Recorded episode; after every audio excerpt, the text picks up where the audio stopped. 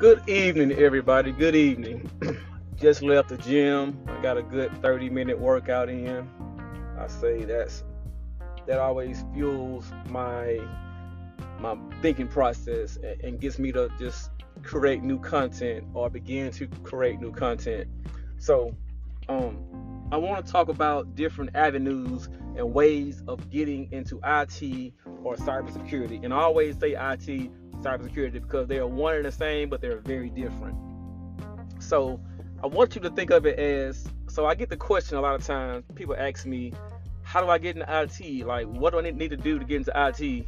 And a lot of times, depending on what job they're doing, whether it's you know something they don't think is re- related to IT or not, if they describe their job to me, I can pretty much tell them they're doing one one thing that may be IT related and they just don't think it is, or their job is not classified as IT.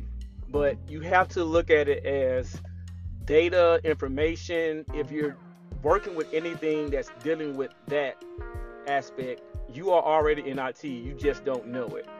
Um, so the question is, how can I get into IT? And once I get into IT, like, what do I do?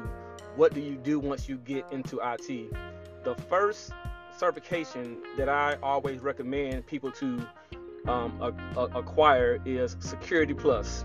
And I know you've heard this term time in and time out.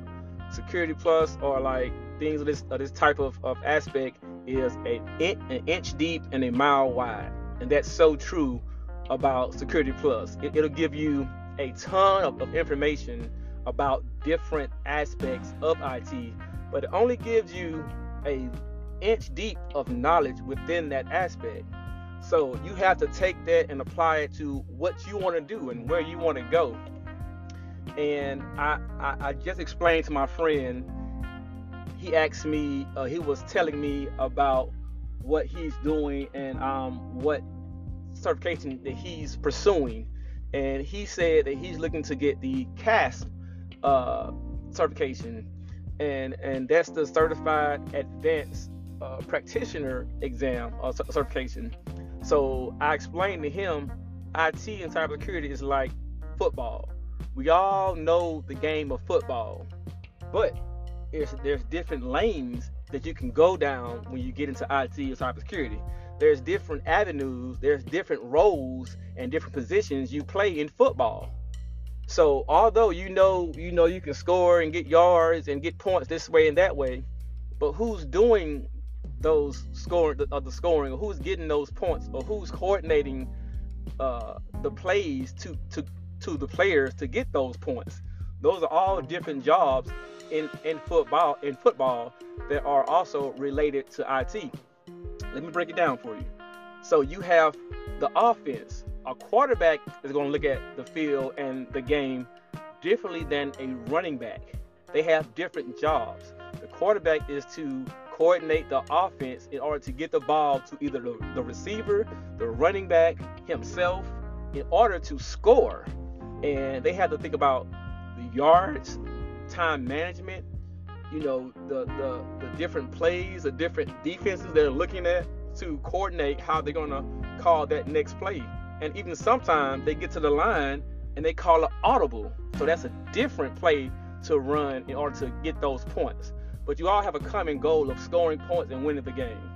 So, with that said, you have the quarterback doing something different than the, the receiver, the receiver doing something way different than the O line.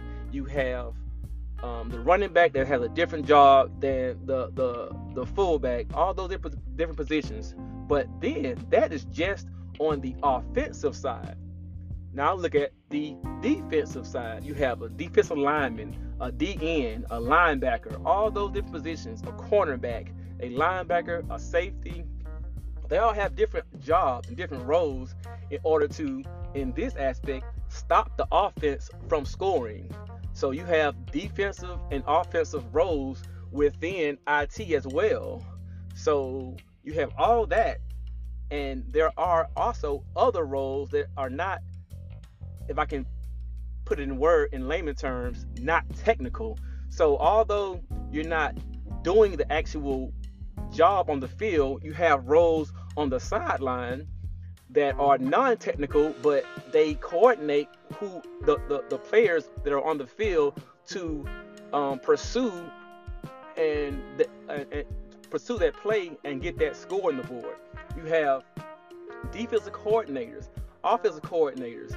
You have wide receiver coaches. You have linebacker coaches. All those different um, smaller parts that make up the whole team on the non-technical side or, or, or, or on the on the on the sideline.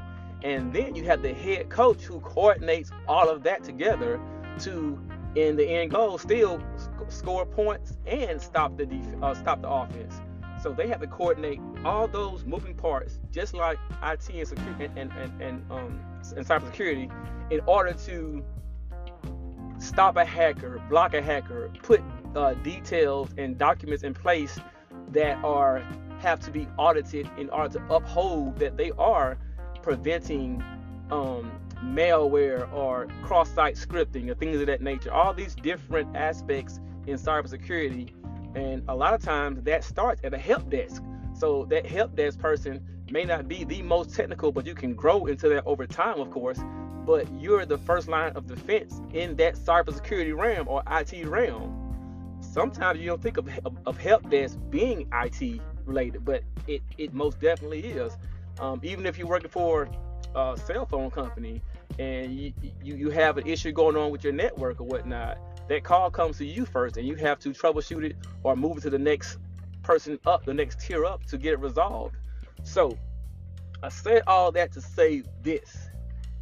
I can't pinpoint, I can't, I have to have a talk with a person in order to better guide them on what they want, want to do within IT or cybersecurity once they do read the Security Plus or any certification that, that, that they want, I just, you know, I, I lean towards Security Plus because it covers a lot and it goes an inch deep into everything.